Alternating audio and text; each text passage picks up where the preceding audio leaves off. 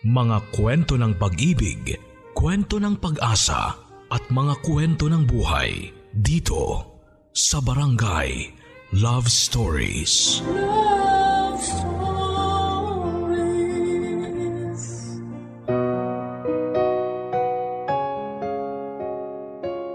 May paghihigpit na ginagawa ang mga magulang natin na minsan ay nakasasakal na.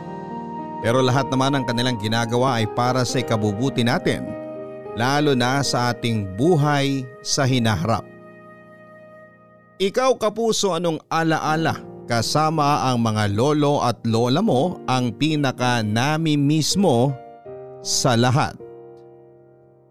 Hindi madali para sa isang anak ang lumaki na hindi kasama ang kanyang mga magulang.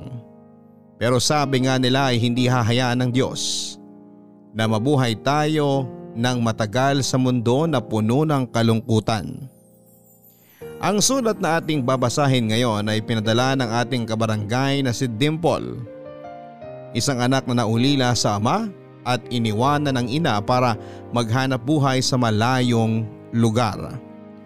Maiiwan siya sa lola niya na masungit sa kanya at mararanasan ang paghihigpit sa iba't ibang bagay.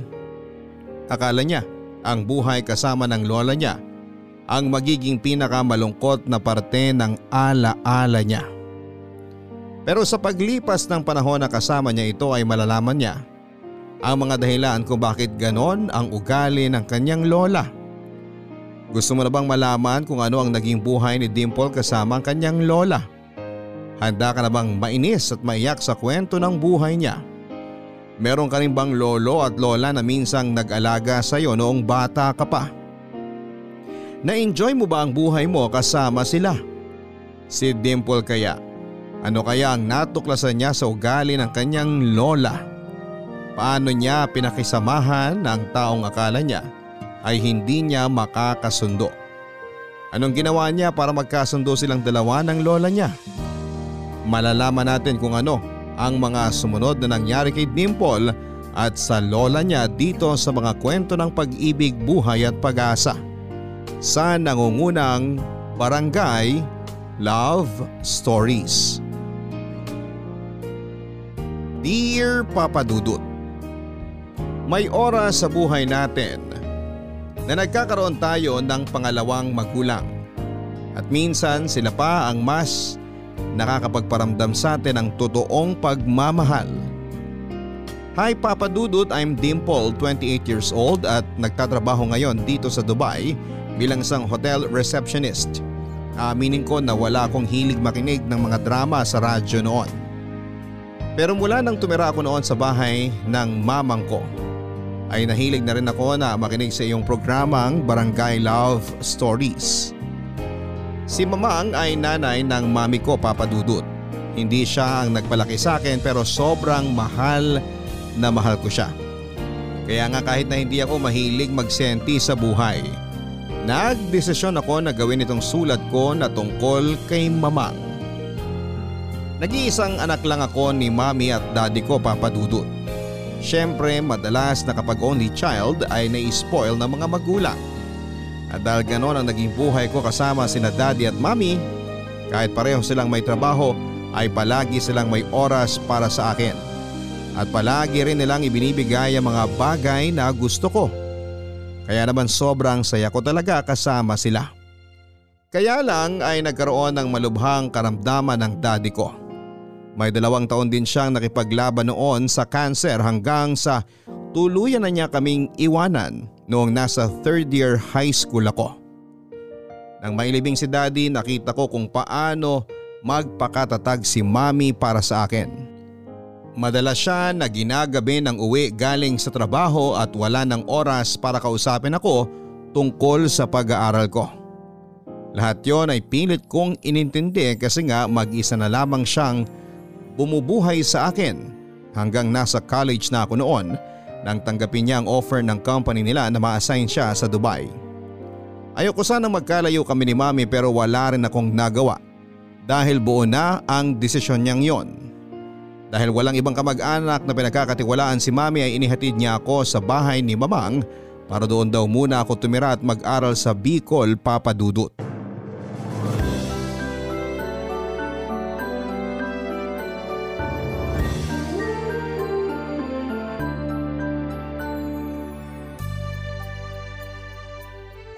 Dimple, yung mga bilin ko sa'yo, huwag mong kakalimutan. Opo, Mami. Medyo mahigpit si mamang sa mga gawaing bahay, kaya dapat matuto ka ng magkusa na kumilos, okay? Sige po, tatandaan ko po yan. Pero Mami, ang laki po pala nitong bahay ni Mamang, no? Oo, isa to sa pinakamalaki at pinakalumang bahay sa lugar na to. Matagal ko nang gustong iparenovate to eh. Kaya lang ayaw naman ni Mamang dahil ayaw niya raw magalawang orihinal na itsura nitong bahay niya. Grabe nga po ang itsura, Mami. Parang pinamamahaya na ng mga multong loob sa sobrang kalumaan. Naku, walang multo dyan anak. Diyan ako lumaki. Kaya maniwala ka sa akin dahil ni isang beses hindi ako nakakita ng mga multo. Oh, kakatok na ako sa pinto para makita ka na rin ulit ng mamang mo. Sige po, Mami. Mamang? Mamang, ako po ito. Si Loleng. O anak! Ay mabuti naman at nakarating na kayo dito sa bahay. Oo nga po, Mamang. Na-traffic po kasi kami kaya medyo natagalan sa biyahe. O Dimple, magmano ka na kay Mamang? Paano po, Mamang? Ay, kaawaan ka ng Diyos, Apo. Ay, grabe naman. Napakabilis mo talagang lumaki, Dimple. Ilang taon pa lang ang nakalipas mula nung huli kitang makita sa bahay ninyo. Abay, pero ngayon, magkasing tangkad na kayo halos ng mami mo. Sabi nga rin po nila ang bilis ko raw pong tumangkad. Mana raw po yata ako kay daddy kasi mas matangkad na ako halos kay mommy. Nasa lahi na kasi ng daddy mo ang matatangkad. Samantalang kami ni Mamang, maliliit ang height namin. Sinabi mo pa, Loleng. Ay, halina kayo. Pasok na kayo at na makapagmerienda na kayo dito. Kanina ko pa naihanda dito sa lamesa ang mga tinapay na pinabili ko sa bakery ni Aling Sonia. Sige po, Mamang. Salamat po.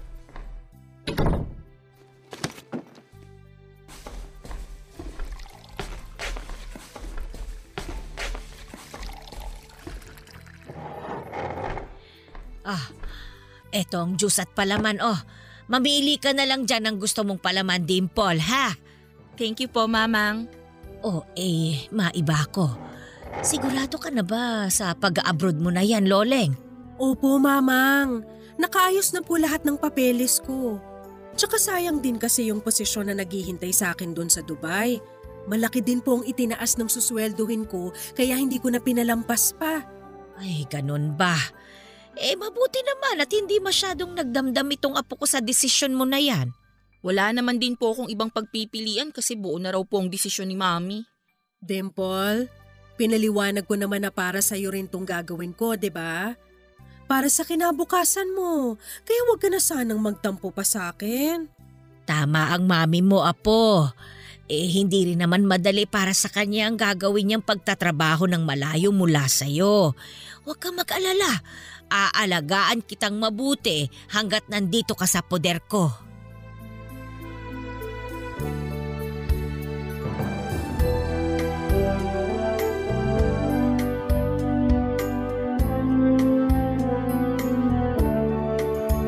Papadudot bago ako tumira kay mamang ay ilang beses ko pa lamang siyang nakita at nakasama noon. Noong bata pa raw ako ay madalas siyang lumuluwas ng Maynila para makita ako. Pero mula raw nang maging sakitin siya ay bibihira na siyang lumuwas dahil nahihirapan na siyang bumiyahe. At dahil busy pareho sa trabaho ang mga magulang ko ay hindi rin kami madalas na umuwi ng Bicol para magbakasyon doon. Kaya naman nagulat talaga ako nang makita ko na malaki palang bahay ni mamang sa probinsya. Makaluma ang estilo ng bahay pero maayos pa naman na tingnan. At kagaya nga ng sabi ni mami ay malaki talaga ang bahay ni mamang kumpara sa mga ibang bahay na nadaanan namin doon. May ilang araw ring nagstay si mami sa bahay kasama ko. At nang dumating na ang araw ng pagalis niya papunta ng Dubai ay muli akong naiyak kahit alam ko naman na mangyayari yon. Nakiusap pa ako na baka pwedeng hindi na lamang umalis si mami at sa Pilipinas na lamang magtrabaho para kasama ko siya. Pero syempre hindi yon nangyari at tuluyan niya rin akong iniwanan para magtrabaho sa malayo papadudot.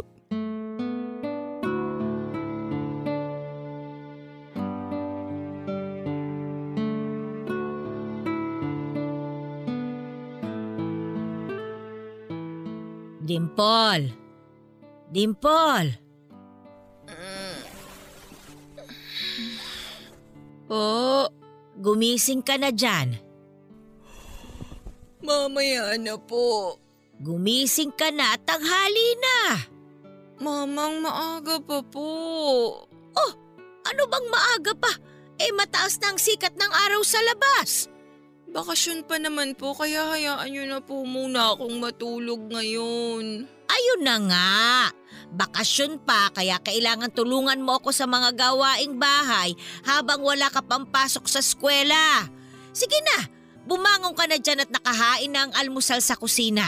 Ipagtitimpla na rin kita ng kape mo kaya sumunod ka na sa akin ha. Ay. Anong oras na ba? Alas 7 pa lang ng umaga eh. Ano ba itong sinasabi ni mamang na tanghali na? Ay, nakabangon na nga lang.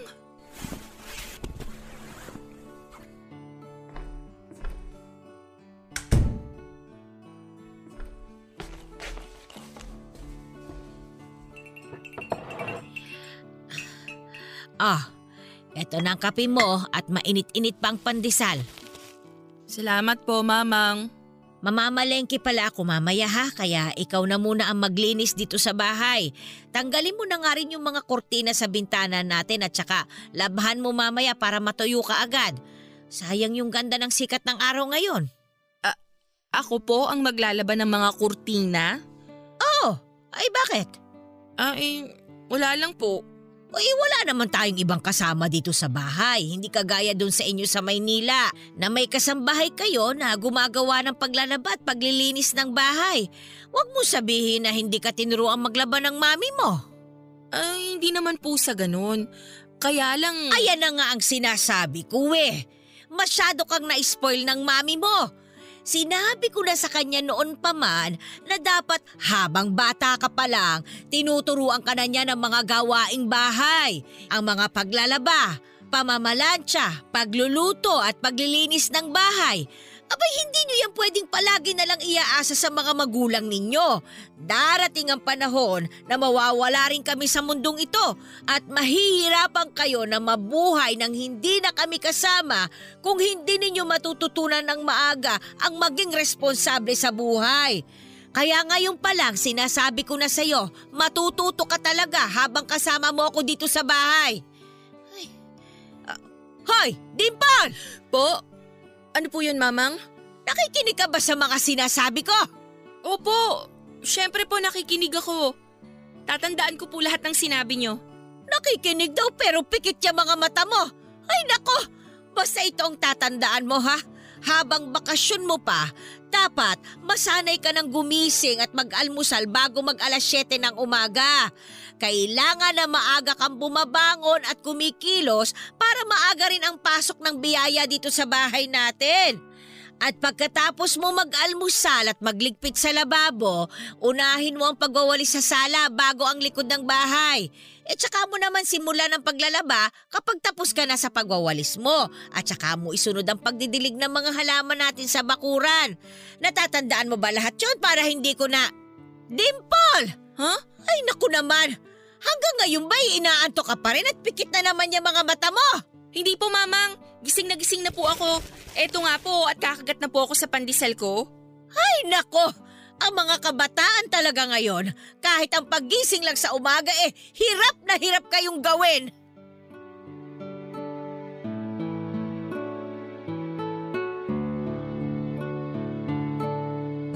Grabe Papa Dudut. Hindi ko inaasahan na ganon pala talaga kasungit at kahigpit si Mamang. Imagine po ah 7am pa lamang ng umaga noon pero tanghali na yon para sa kanya. E samantalang sa bahay namin sa Maynila ay palaging 10 o 11am ang gising at bangon ko mula sa kama. Kaya nga madalas na pinagsasabay ko na ang almusal at tanghalian kasi ganong oras na ako nagigising. Pero si Mamang gusto niya yata na sabayan namin ang bawat pagising at pagtilaok ng mga manok niya sa labas ng bahay tuwing umaga.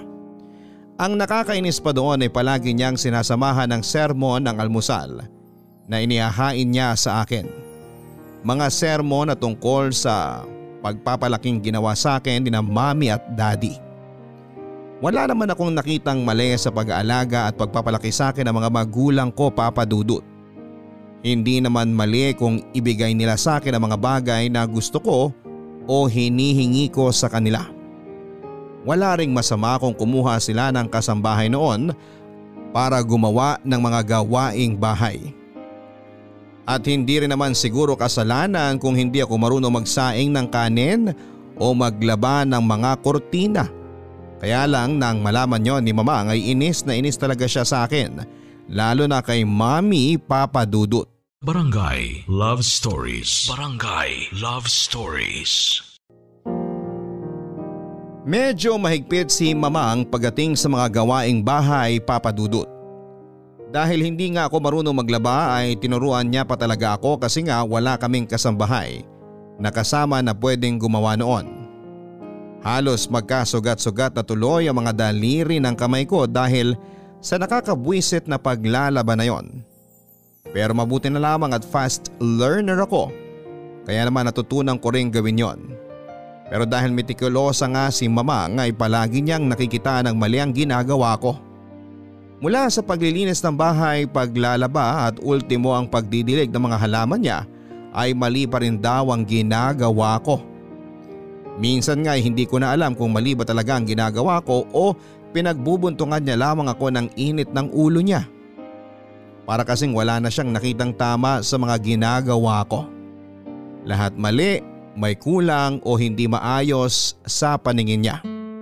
Kaya sa tuwing tatawag tuloy noon si mami ay palagi kong kinukwento ang pagpapahirap na ginagawa sa akin ni Mamang Papadudut. Hay naku mami, nakakainis talaga si mamang. Palagi na lang mali ang ginagawa ko sa paningin niya. Baka naman kasi hindi mo talaga inaayos yung mga pinapagawa niya sa'yo. Paano hindi inaayos? Eh halos magkasugat-sugat na itong mga kamay ko sa paglalaba. Tapos sasabihin niya pa hindi ko kinusot ng mabuti yung mga kortina o kung ano man yung pinapalaba niya. Gamitan mo kasi ng brush para matanggal ka agad ang dumi. Ayun nga pong ginawa ko nung una. Kaya lang ayaw naman ni mamang na binabrush ko yung mga kurtina niya. Mabilis daw kasing maghimulmul ang tela kapag ginamitan ng brush. Ay oo nga pala. Ayaw talaga ni mamang nang binabrush ang mga nilalabhan dahil madali raw makasira ng tela. Ayun nga po yung sinabi niya, mami. Kaya hirap na hirap na talaga ako sa pagkukusot tuwing naglalaba ako. Ay, nakalimutan niya yatang apo niya ako at hindi ako kasambahay dito sa bahay niya eh. Tinuturuan ka lang niya ng mga gawaing bahay. Sabi ko naman sa'yo, di ba? Medyo mahigpit talaga yan si mamang sa mga gawain kaya pagpasensyahan mo na lang. Ano pa nga po bang magagawa ko kundi ang pakisamahan na lang siya? Dimple! Halika na sa kusina at kakain na tayo. Sige po mamang, lalabas na rin po ako.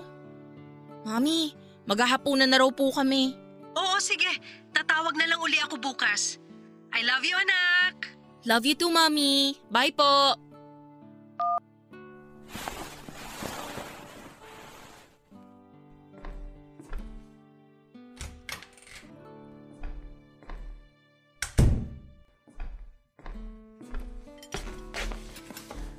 Oh, si Loleng ba ang kausap mo kanina? Opo, siya nga po, mamang. Oh, kumusta na raw ba siya ron sa Dubai? Bukod po sa medyo nahihirapan siya sa trabaho niya, maayos naman daw po siya dahil mababait naman daw po yung mga katrabaho niya. Marami daw po pala kasing Pilipino doon sa opisina nila. Ay, mabuti naman kung ganon. Oh, siya, sali ka na. Kumain ka na. Um, mamang? Wala po ba tayong ibang ulam ngayon? O bakit? Ayaw mo ba nitong niluto ko? Hindi naman po sa ganun, kaya lang… Kaya lang, hindi ka kumakain ng sinaing na tulingan at pinakbet na gulay. Um, kumakain naman po ako nito pero wala po ba tayong kahit hotdog man lang na pwedeng isabay dito sa ulam ngayon? Kahapon po kasi 'di ba, ginataang sitaw at kalabasa ang ulam tapos ngayon pinakbet naman. Uy, ano naman ngayon? Pareho namang masustansya ang pinakbet at ginataang gulay. Medyo nakakasawa lang po kasi yung magkakamukha ang ulam natin araw-araw. Sana po meron man lang hotdog o pork chop na kasama tong mga gulay na ulam natin ngayon. Dimple, Hindi maganda sa kalusugan ang puro hotdog at pritong karne. Kaya dapat masanay ka araw-araw na kumakain ng gulay. Hindi habak na mas masustansya ang isda kaysa sa karne ng baboy. Kaya wag mong sinasanay ang katawan mo sa mga ganong pagkain. Kaya rin siguro hindi ka tumataba dahil bukod sa pagda-diet-diet na ginagawa mo, eh napakapihikan mo pa sa pagkain. Kaya kainin mo na lang kung ano man ang ihahain ko dito sa lamesa natin. Dahil lahat yan ay siguradong masustansya. Ay, siya nga pala. Kailangan mong gumising ng mas maaga bukas, ha? Bakit po? Ay, kasi sasamahan mo ako magsimba kaya bago mag alas 7 ng umaga, dapat nakapag-almusal, nakaligo at nakaayos ka na.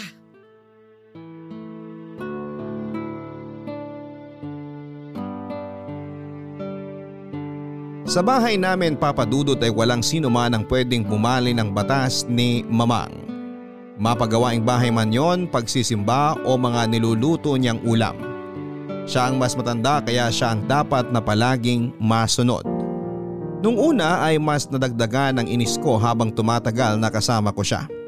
Para kasing nawala na ako ng kalayaan na gawin ang mga bagay na gusto ko. Mula sa oras ng pagising na gusto ko hanggang sa pagkilos ko sa loob ng bahay niya. Palagi rin siyang masungit sa akin sa konting pagkakamali lang na nagagawa ko noon. Kagaya na lamang nang masunog ko ang sinasaing kong kanin dahil nakatulugan ko ang paghihintay na maluto yon. Hindi lang tuloy kanin ang nasunog ko kung hindi pati na rin ang kaldero namin. Hindi naman ako sinigawan ni Mamang pero abot langit talaga ang paninermo niya sa akin noon.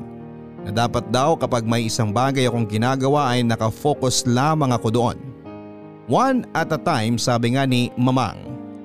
Kung alam ko raw na hindi ko kayang pagsabay-sabayin ang mga ginagawa ko, itigil ko muna ang iba at isa lang daw ang pagtuunan ko ng pansin, Papa Dudut. Oh, nakuha mo na ba ang lahat ng mga gamit na kailangan mo para sa school mo? Okay na po mga notebook, papel at mga ballpen ko. Bagat sapatos na lang po ang kulang sa akin, mamang. May kinuha akong tatlong pares ng sapatos na magkakaiba ang design. Baka may magustuhan ka dito. Patingin nga po. Oh, eto oh. Hala, ang gaganda po, mamang. Um, siguro ito pong may takong na lang ang pipiliin ko. O ayan, maganda nga rin ang isang yan. Sige, ibabalik ko na itong dalawang pares doon sa lalagyan ha. Sige po, pipili lang din po ako ng bag para matapos na po tong pamimili natin. Bibilisan ko na lang po kasi nagugutom na rin po ako eh. Ako nga rin eh.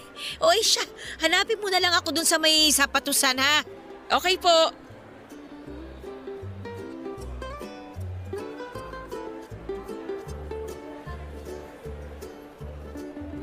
Nakapili na yung apo ko. Gusto niya yung may takong. Ito na yung dalawa na pinagpilian. Ay, mukhang maganda ito ah. Lola, gusto niyo ba yung sandals na hawak niyo? Alam niyo, bagay na bagay po yun sa inyo. Lalo po kayo magmumukhang bagets dyan. Eh, magkano ba ito? 350 lang po. Naku, ang mahal pala. Ay, hindi na lang. Sayang naman, Lola. Bagay na bagay pa naman po yan sa inyo. Kapag sinuot niyo yan, magmumukha po kayong 25 years old. Ay, naku, iho. Kahit ano pang pambobola ang gawin mo sa akin, hindi ko nabibilihin yung mahal na sandals na yan. Mamang, bilhin nyo na rin po yung sandals na yan. Bagay naman po talaga sa inyo. Tsaka malaki naman po ang pinadalang pera ni Mami. Kaya okay lang kahit bumili kayo ng para sa inyo. Ayan nga rin po yung sinasabi ko sa lola niyo, ma'am. Bagay talaga sa kanyang sandals na hawak niya. Lalo na't maputi pa siya. Alam mo, iho, hindi mo ako mauuto sa pambobola mo na yan. At saka, masyado tong mahal para sa akin. Eh mas mahal pa nga po dyan tong bag na gusto kong bilhin eh. Kaya isama nyo na po yan sa babayaran natin. O kung gusto nyo po, hindi ko na lang po bibilin tong bag at yung sandals na lang po ang kunin natin. Naku, wag na. Hindi mo kailangan na ibalik yung bag sa kinuhaan mo, Dimple. Pero ayos pa naman po yung lumang bag ko kahit yun na lang po muna ang gamitin ko ngayong school year. Ay, ayos pa rin naman itong sandals na gamit ko at suot ko ngayon kaya hindi ko kailangan bumili ng bago para sa sarili ko. Ay, mabalik tayo. Kumpleto na ba ang mga gamit na kailangan mong bilhin? Um, opo, kumpleto na po, Mamang. Ay, mabuti naman. Halika na, magbayad na tayo sa counter nang makakain na rin tayo. Iho, oh, pakibalik mo na lang itong sandals dun sa lalagyan ha. Salamat uli sa'yo. Sige po Lola, salamat din po. Ingat po kayo.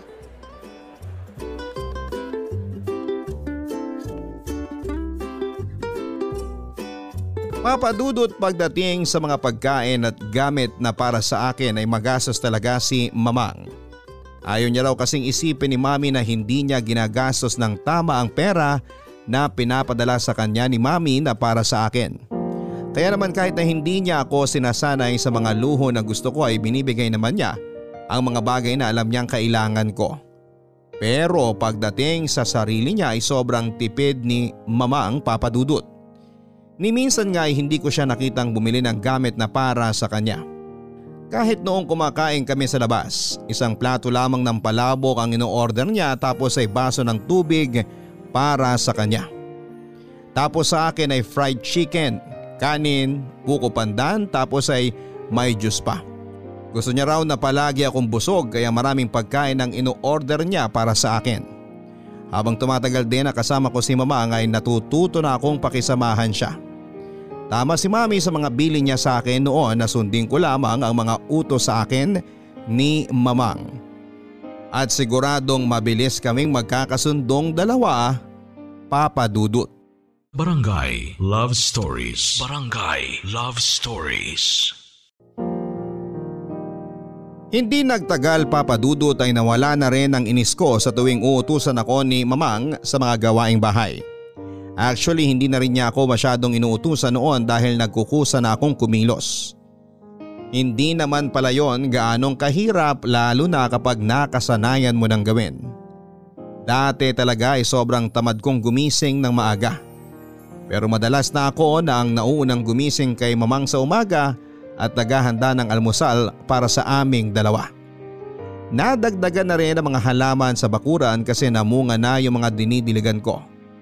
At hindi na rin ako napapagalitan ni mamang sa mga nilalabahan ko na kurtina. Nakakatawa rin palang makasanaya na mga ganong gawain papadudot. Nabawasan na rin kasi ang oras ko noon sa pag internet kaya naman masasabi kong mas kapaki-pakinabang ang oras ko sa mga ginagawa ko. Pero ang pinaka-paborito ko talagang ginagawa namin na magkasama ni Mamang ay yung pagsisimba namin sa umaga tuwing araw ng linggo. Ang dami ko kasing mga nare-realize tuwing matatapos ang misa. Pakiramdam ko rin noon ang dami kong napagtanto sa bawat araw na kasama ko si Mamang Papadudut.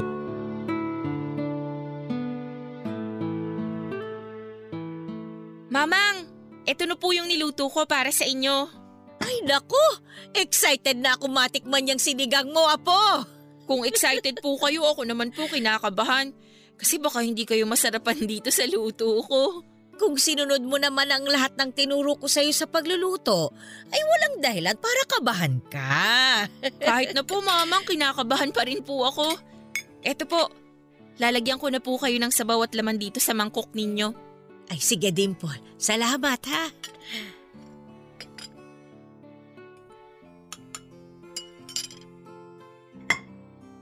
Eto, titikman ko na itong sabaw. Ah, ano po mamang? Masarap po ba? Masyado po bang maasim? Ano po? Ah, gumamit ka ng seasoning dito ano? Opo. Kasi yun po yung nabasa ko sa recipe na nakita ko sa internet kanina. Naku, eh medyo naparami yata ang lagay mo kasi maalat itong sabaw ng sinigang mo eh. Hala, maalat. Talaga po. Sandali nga, titikman ko rin. Bakit ganito? Hindi naman ganito ang lasa ng niluto ko kanina. At saka, hindi rin po to medyo maalat, mamang. Sobrang alat po talaga. Masyado yata talaga kasing napadami ang lagay ng seasoning, apo. Kaya sa halip na umasim, alat ang nangibabaw na lasa dito sa niluto mo. Hindi naman po kasi ganito yung lasa nitong sabaw ko kanina eh. Ang seasoning kasi kapag napasobra ang lagay, napapaalat nito ang sabaw, lalo na kapag matagal na pinakuluan. Kaya natalo ng alat ang asim sa niluto mo. At saka Dimple, apo, bakit kasi gumamit ka pa ng seasoning? Eh, may sampalok naman ako sa basket sa ibabaw ng ref natin. Eh, yun na lang dapat ang ginamit mo na pampaasim dito sa niluto mo. Ang sabi po kasi dun sa nabasa ko na recipe, maganda raw po na gamitin sa sinigang yung seasoning na nabili ko. Kaya yun po yung ginamit ko sa halip na sampalok dun sa basket. Wala namang problema sa paggamit ng mga ganon, apo. Eh pero syempre, kung kaya nating iwasan, eh iwasan natin.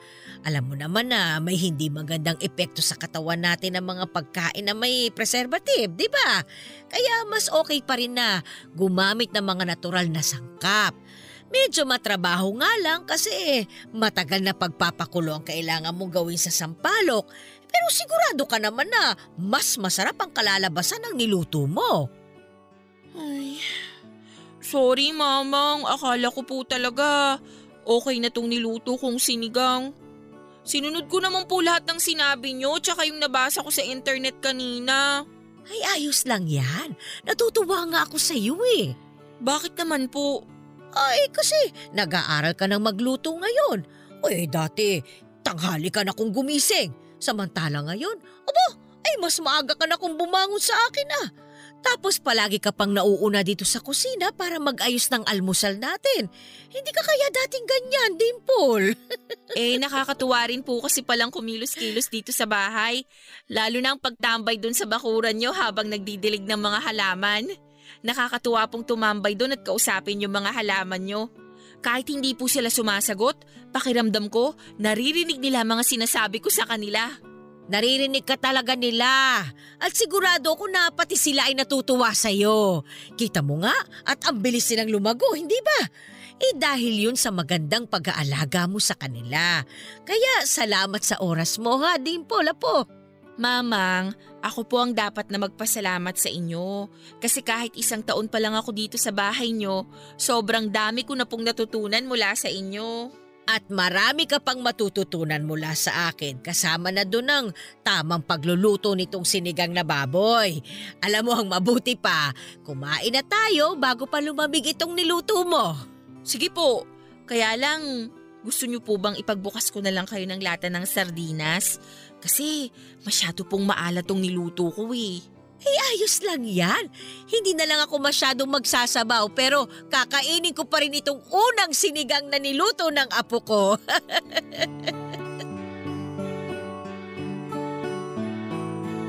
Papadudod si mamang yung tipo ng lola na sobrang bilis na maka-appreciate ng mga bagay na ginagawa ko.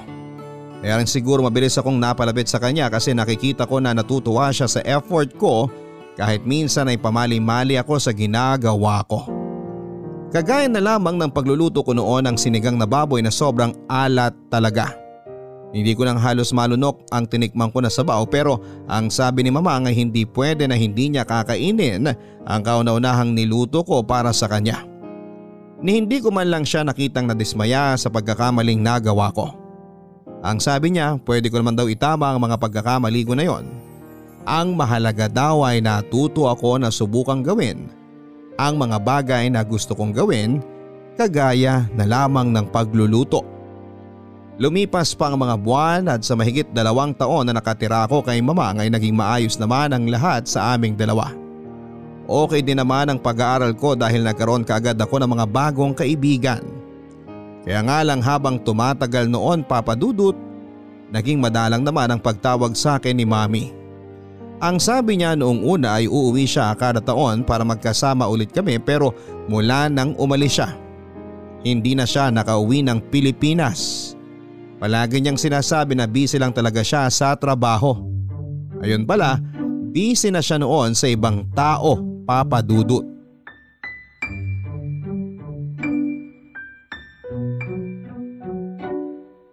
Hi, Dimple! Hi, Mami! Kumusta ka na dyan kay Mamang? Maayos naman po ako, Mami.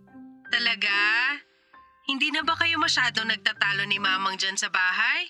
Naku, hindi na po. Sobrang magkasundo na po kaming dalawa ni Mamang dito. Mamaya po pag uwi niya galing sa palengke, ipapakausap ko po siya sa inyo para malaman niyo kung gaano na po kami ka-close na dalawa. Mabuti naman at nagkakasundo na talaga kayo. Oo nga po, Mami. Mabait naman po pala talaga si Mamang. Kagaya nga po ng sinabi ninyo, kailangan lang talaga na sundin ko ang mga utos niya para hindi kami magtalo na dalawa. Oo, at bawal din ang tatamad-tamad sa bahay lalo na kapag walang pasok sa school. Sinabi niyo pa, Mami. Ganyan na ganyan po talaga si Mamang. Nako, si Mamang talaga. Hindi pa rin nagbabago hanggang ngayon. Ikaw na lang ang magpasensya sa kanya, Dimple. Si Mama nga po ang dapat na magpasensya sa akin lalo na pagdating sa pagluluto, Mami. Sobrang tagal bago ko nakuha yung tamang timpla ng masarap na sinigang na baboy. Ilang beses niya pong pinagtsagaan na kainin yung mga palpak na luto ko. wow naman! Nagluluto na pala ngayon ang anak ko? Opo, Mami. Bukod sa sinigang na baboy, nakapagluto na rin po ako ng minudo at sa kanilagang baka. Ang galing naman talaga ng anak ko. Dapat matikman ko yung mga alam mong lutuin kapag magkasama na tayo, ha? Siyempre naman po. Um, kailan po ba kayo uuwi dito sa Pilipinas, Mami? Ah, baka matagalan pa, anak. Pero di ba sabi niyo po, may isang buwan kayong bakasyon kada taon? Pero mula po nung umalis kayo, hindi pa po kayo nakakapagbakasyon dito sa atin. Pasensya na talaga, Dimple. Marami lang kasi akong tinatrabaho dito eh. Um, oo nga pala. Naalala mo ba yung sinabi ko sa'yo dati na gusto ko sanang dito ka na sa Dubai magpatuloy ng pag-aaral mo? Opo, kaya lang sinabi ko na po sa inyo na mas gusto ko po dito, di ba? Bukod sa masaya naman po ako sa school ko, ayoko pong iwanan ng mag-isa dito sa bahay si Mamang kasi matanda na po siya. Pero anak, mas maganda naman ang magiging kinabukasan mo kapag dito ka sa Dubai nakapagtapos ng kolehiyo. Mami, buo na po ang desisyon ko. Ayoko pong mag-aral at mas lalong ayoko magtrabaho dyan. Sinabi ko na po yun sa inyo dati. Bakit po ba tinatanong niyo ako ulit tungkol sa bagay na yan? Ang totoo kasi anak, may gusto kasi sana akong sabihin sa'yo. Ano po yun at parang bigla na lang po kayong kinabahan, Mami? Dimple, huwag ka sanang mabibigla o magagalit sa sasabihin ko sa'yo. Hindi ko rin kasi alam kung paano ko ipapaalam sa'yo to pero ang totoo, buntis ako at magkakaroon ka na ng kapatid. Anong sabi niyo, Mami? Buntis po kayo? Kanino po? Sa asawa kong si Omar. Ha? Asawa? May asawa na po kayo dyan sa Dubai? Oo anak. Halos isang taon na rin kaming kasal at ngayon nga ipinagbubuntis ko na ang magiging anak namin. Ang magiging kapatid mo. Ibig sabihin, kaya pala sobrang dalang nyo nang tumawag sa akin kasi may ibang tao na kayong inaasikaso dyan? Pinalitan nyo na pala si Daddy, tapos hindi nyo man lang pinaalam kaagad sa akin.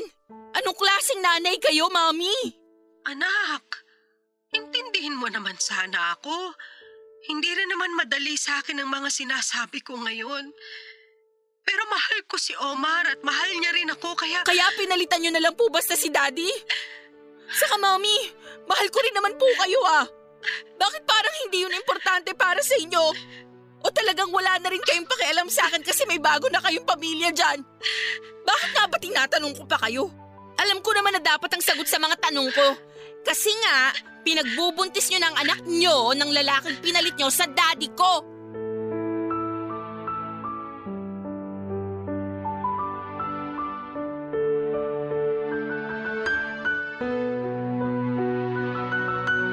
Sobrang nasaktan ako sa mga nalaman ko noon papadudot.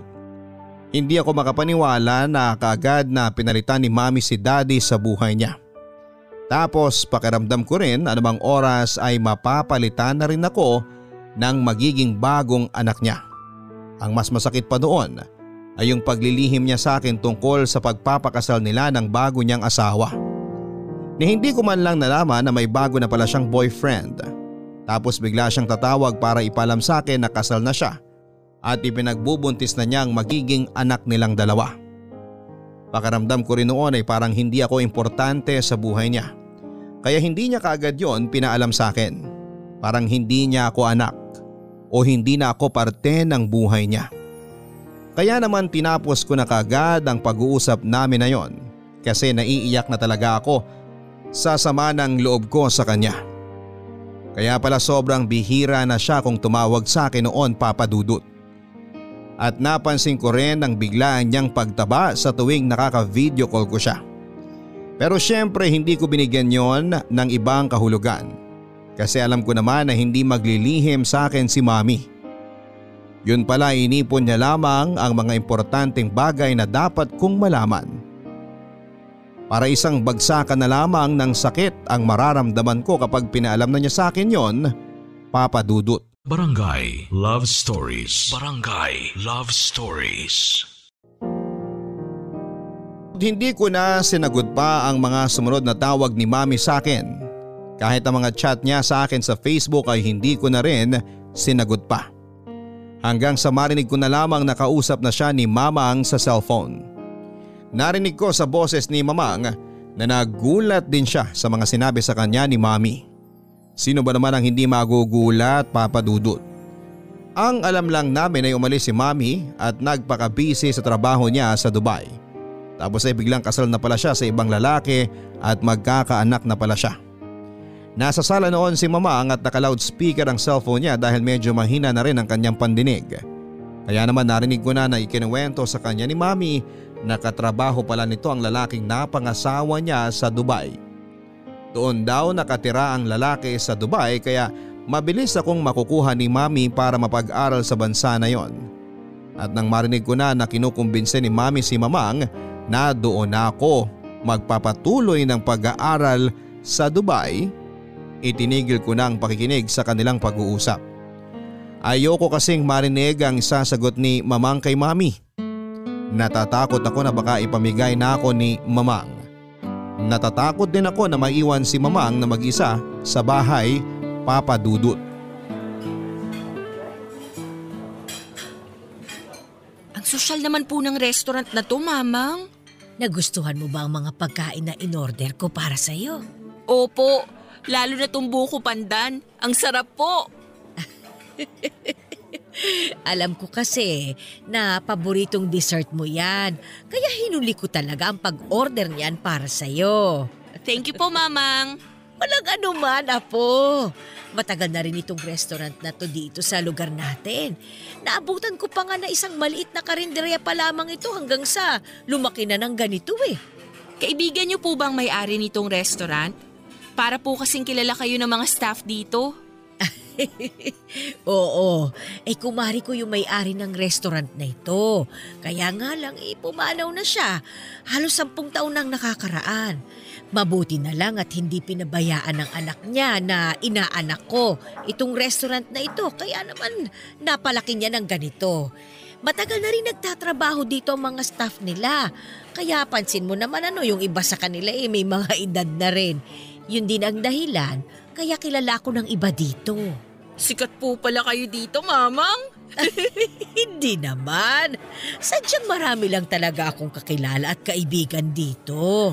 Kaya nga hindi ko rin talaga maiwan-iwan itong lugar na ito eh. Sa bagay, mahirap nga pong iwanan ng mga taong nakasanayan nyo ng makasama. Lalo na yung mga taong napamahal na rin sa inyo.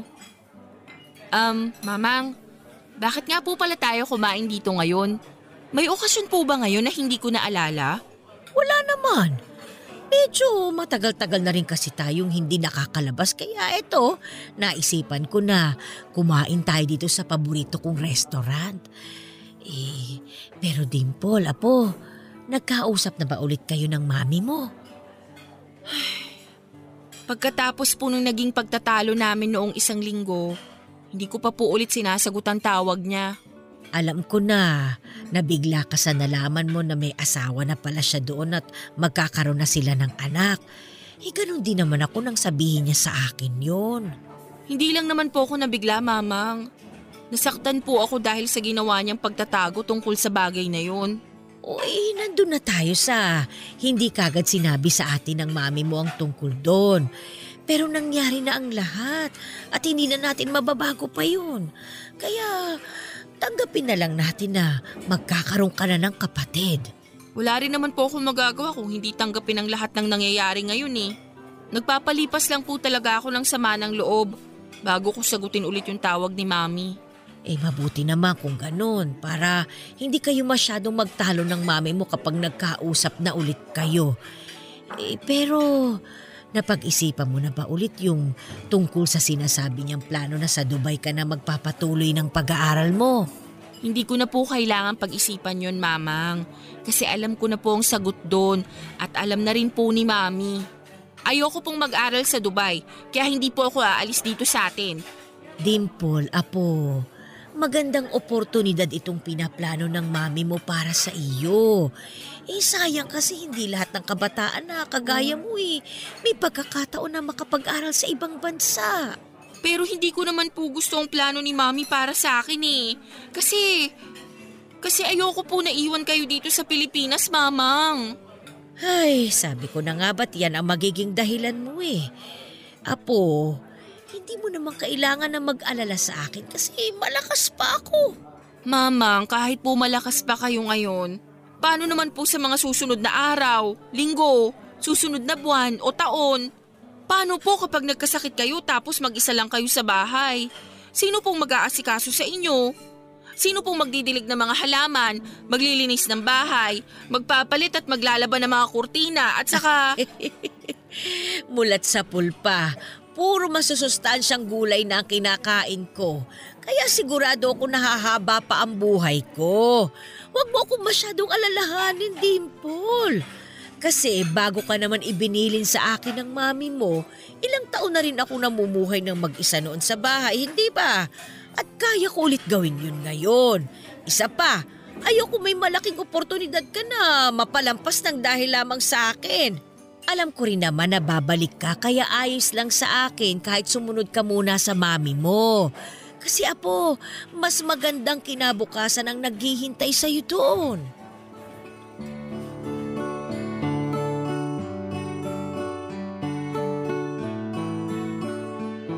Papadudot nung una ay buo na talaga ang desisyon ko na hindi pumayag sa sinasabi ni Mami na sa Dubai na ako magpatuloy ng pag-aaral. Pero hindi rin kasi huminto si Mamang sa pangungumbinsi sa akin na tanggapin ang opportunity na yon. Hindi naman daw sa ayaw niya na ayoko makasama pero ayaw niya lang din daw na siya ang maging hadlang para sa mas magandang future para sa akin.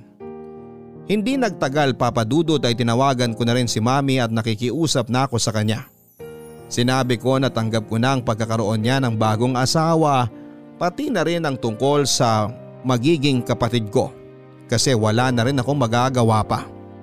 At sinabi ko rin na pumapayag na ako na sumunod na sa kanya sa Dubai.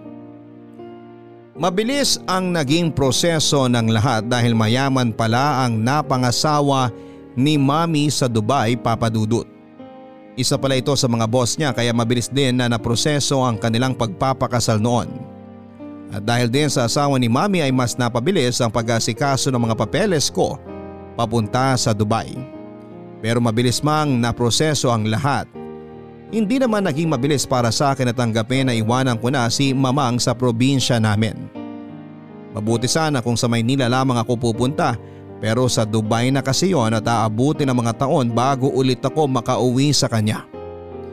Noong araw nga ng pagalis ko ay muntikan pa akong hindi makalis dahil iyak ako ng iyak noon. Pero sinabi ni mamang sa akin na alam naman daw niya natuto pa rin ko ang pangako na dadalawin at babalikan ko siya. Kaya ayos lang sa kanya na umalis ako. Kaya naman mabigat talaga ang loob ko nang umalis ako ng Pilipinas, Papa Dudut. Nang magsimula nga akong manirahan sa Dubai kasama sina mami ay palagi kong nami-miss si Mamang. Ang mga pag-aalaga niya sa akin, mga sermon niya at mga oras na magkasabay kaming kumakain ng niluto niyang masarap na ulam. Gabi-gabi akong umiiyak pero sa tuwing makakausap ko siya sa tawag ay kaagad namang gumagaan ang loob ko. Hanggang sa unti-unti ay makasanayan ko na rin ang buhay sa Dubai. Apat na taon ako nag-aral doon at nang makatapos ako, ang pag-uwi sa Pilipinas at pagdalaw kay mama ang kauna-unahang ginawa ko papadudot.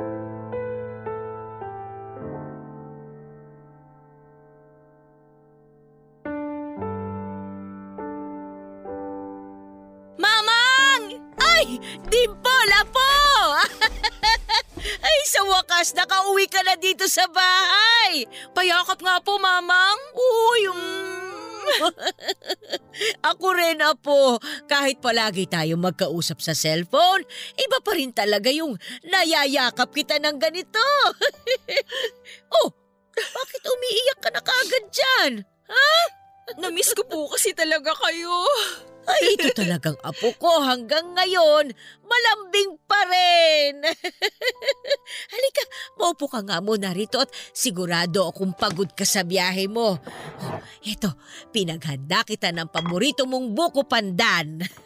Wow, thank you po, mamang. Hmm, ang sarap, grabe. Namiss ko rin po talaga to.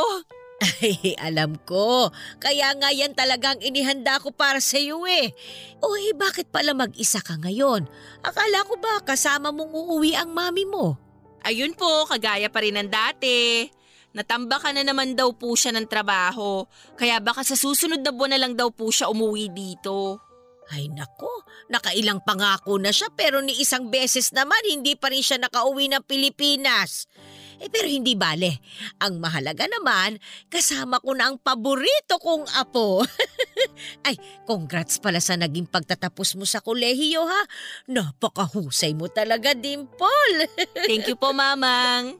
Kayo po talaga ang inspirasyon ko kaya nagawa ko yun. Kasi gusto ko po na makasama kayo ulit dito sa Bicol. Ay, salamat din sa pagtupad mo sa pangako mo na babalik ka dito sa bahay. Ay, oo nga pala, may regalo ako para sa'yo. Ha? Oh, ito, oh. Hello? Thank you po. Bubuksan ko na po tong kahon ha. Sige lang, sana magustuhan mo. Wow! Ang ganda naman po nitong kwintas, mamang. Nakaukit pa talaga yung mukha nating dalawa dito sa pendant. Pinasadya ko talaga yan kasi gusto ko na maalala mo ako kahit saang panig ka pa man ng mundo makarating. Thank you po, mamang. Sobrang nagustuhan ko po talaga to. Actually, may regalo nga rin po ako sa inyo eh. Eto po, sana magustuhan niyo rin. Naku, nag-abala ka pa talaga para sa akin. Ano bang laman nitong kahon at parang mabigat ah? Aba, ay napakaganda naman itong sandals na ibinigay mo sa akin, Dimple, apo. Nagustuhan niyo po ba? Abay, oo naman. O eh, mukhang mamahalin tsaka may nakatatak pa dito na sa Dubai mo talaga ito binili. Eh pero apo, hindi mo naman ako kailangan na pasalubungan pa ng ganito eh. Kasi hindi ko naman birthday at saka wala namang special na okasyon na para sa akin.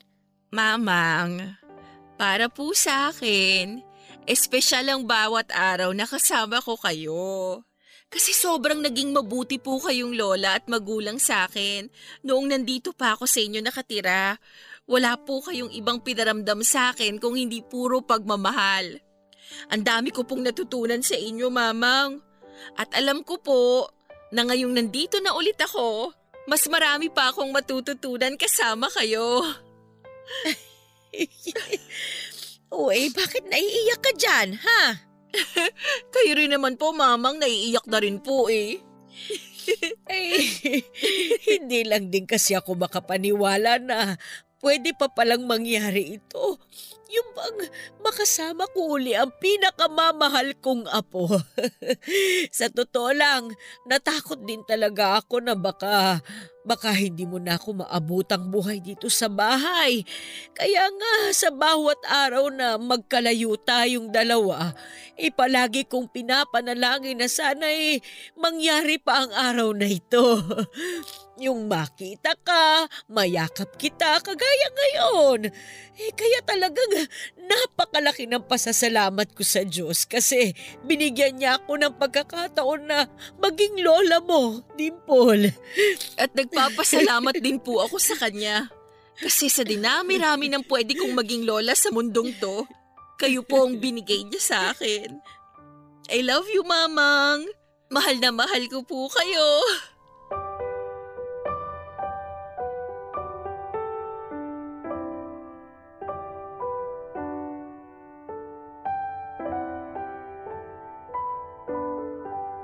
Papadudo tatlong buwan ang hiningi kong bakasyon noon kay mami para makasama si mamang sa probinsya.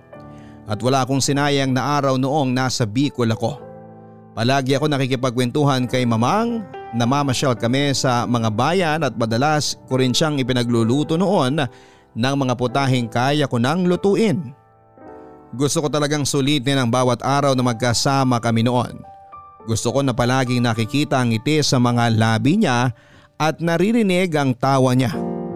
Gusto ko na palagi kong kasama si Mamang at sa tuwing kasama ko siya ay wala na akong ibang mahihiling pa sa buhay ko. Parang ayaw ko na nga matapos ang tatlong buwan na bakasyon ko sa Pilipinas. Kaya nangako na rin ako noon sa sarili ko na gagawa ako ng paraan para makasama ko si Mamang pabalik ng Dubai. At habang hindi pa nangyayari yon, sinusulit ko muna ang bawat oras na magkasama kaming dalawa. Kaya lang papadudot ay hindi pala talaga pwede sa buhay ng tao yung palagi tayong masaya. Hindi pwede yung palaging ibinibigay sa atin ang mga gusto natin mangyari. Dahil palaging may darating na pagsubok sa atin para subukin ang ating katatagan at pananampalataya sa nasa itaas. Isang buwan ko pa lamang ulit nakakasama noon si Mamang. Nagtapos ang araw namin sa isang masayang kwentuhan habang kumakain ng hapunan. Pagkatapos namin kumain ay ako ang nagligpit at si mamang naman ang nag-ayos ng lamesa. Saglit naming itinuloy sa sala ang kwentuhan namin hanggang sa magpaalam kami sa isa't isa na matutulog na. Isang matamis na ngiti, mahigpit na yakap at halik sa pisngi ang pinabaon sa akin noon ni Mamang. Ang hindi ko alam, huling beses ko na palang mararamdaman yon mula sa kanya. Kinabukasan kasi papadudot ay nagtaka ako kung bakit malapit nang mag alas 7 ng umaga pero hindi pa lumalabas si mamang sa kwarto niya. Kaya naman pumasok ako doon para gisingin siya. Dahan-dahan akong lumapit sa kanya at malambing siyang ginising. Pero naiyak na lamang ako nang mahawakan ko ang mga kamay niya at maramdaman na malamig na ang mga yon at nang hindi ko na maramdaman ang pagtibok ng mga pulso niya. Kagad akong humingi ng tulong sa mga kapitbahay namin para maisugod siya sa ospital. Atake sa puso habang natutulog. Yun daw ang dahilan kung bakit namatay si Mamang Papadudut. Hindi ako makapaniwala dahil masaya pa kaming magkakwentuhan ng gabi bago siya mawala. Hindi siya nagbanggit ng kahit na anong kakaiba o bigat sa nararamdaman niya. Masaya pa kaming dalawa na magkasama noon pero huling beses na pala yon. Kagad namang umuwi si mami para tulungan ako sa pag-aasikaso sa libing ni mamang at sa ilang araw na nakaburol siya. Tahimik lamang ako at madalas na naluluha na lamang habang nakatingin sa kabaong niya. Sobrang hirap kasi natanggapin na hindi ko na siya makakasama ulit. Sobrang hirap isipin na kahit kailan ay hindi ko na matutupad ang pangarap ko para sa aming dalawa. Pero ganun pa man ay alam ko na ayaw ni mamang na makita ko na matagal na nagluluksa nang dahil sa pagkawala niya. Kaya pinilit ko pa rin na magpakatatag pagkatapos ng araw ng libing niya. Nauna nang bumalik si mami sa Dubai at ako naman ay isang buwan pang na natili sa Pilipinas. Nang maramdaman ko sa sarili ko na kaya ko nang iwanan ang bahay ni Mamang para makapagsimula ulit ng bagong buhay ay sumunod na ako sa Dubai at naghanap ng trabaho. Nakahanap naman ako ng kamag-anak na pwedeng bumisita sa bahay ni Mamang para linisin yon at panatilihing maayos. Ngayon papadudot, limang taon na po akong nagtatrabaho at naninirahan dito sa Dubai. At isang beses sa isang taon ay umuwi ako ng Pilipinas para bisitahin ang puntod ni mamang at bahay niya. Hanggang ngayon ay nami-miss ko pa rin siya at naiiyak pa rin ako sa tuwing maaalala ko siya. Pero alam ko na na kung nasaan man siya ngayon, proud siya kasi nakikita niya ako na patuloy na nagpapakatatag sa buhay. Papadudot maraming salamat sa pagbabasa nitong sulat ko na dito ko na rin po tatapusin. Sana'y nakapag-iwan ng aral at inspirasyon ang kwento namin ni Mamang na habang nandyan pa ang ating mga magulang, kapatid, lolo at lola, gawin natin ang lahat para maiparamdam sa kanila ang ating pagmamahal. Ang inyong forever kapuso at ka-barangay, Dimple. Wala nang hihigit pa sa pagmamahal ng isang magulang para sa kanyang anak. At ganon din ang mga lolo at lola para sa kanilang mga apo. Kaya maswerte tayo na may kinalakhan na kagaya nila lalo na kung naranasan natin kung paano ang maalagaan nila. Maraming salamat kay Dimple sa pagsulat mo dito sa ating programa na Barangay Love Stories.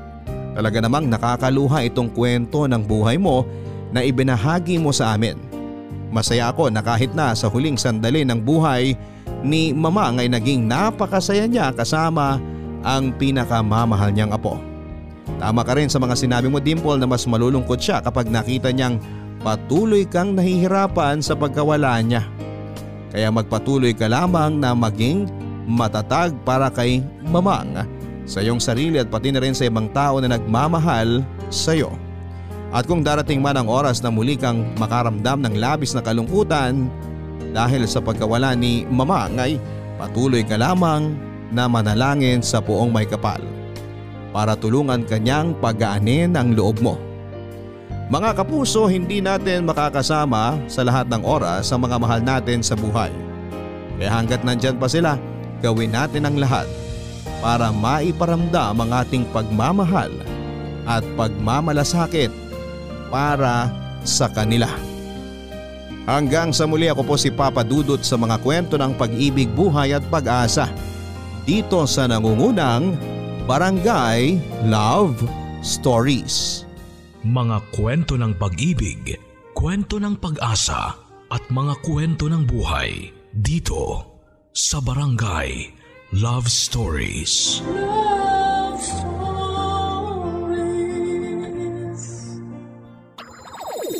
Nagustuhan ng iyong napakinggan? Ituloy yan via live stream sa www.gmanetwork.com/radio.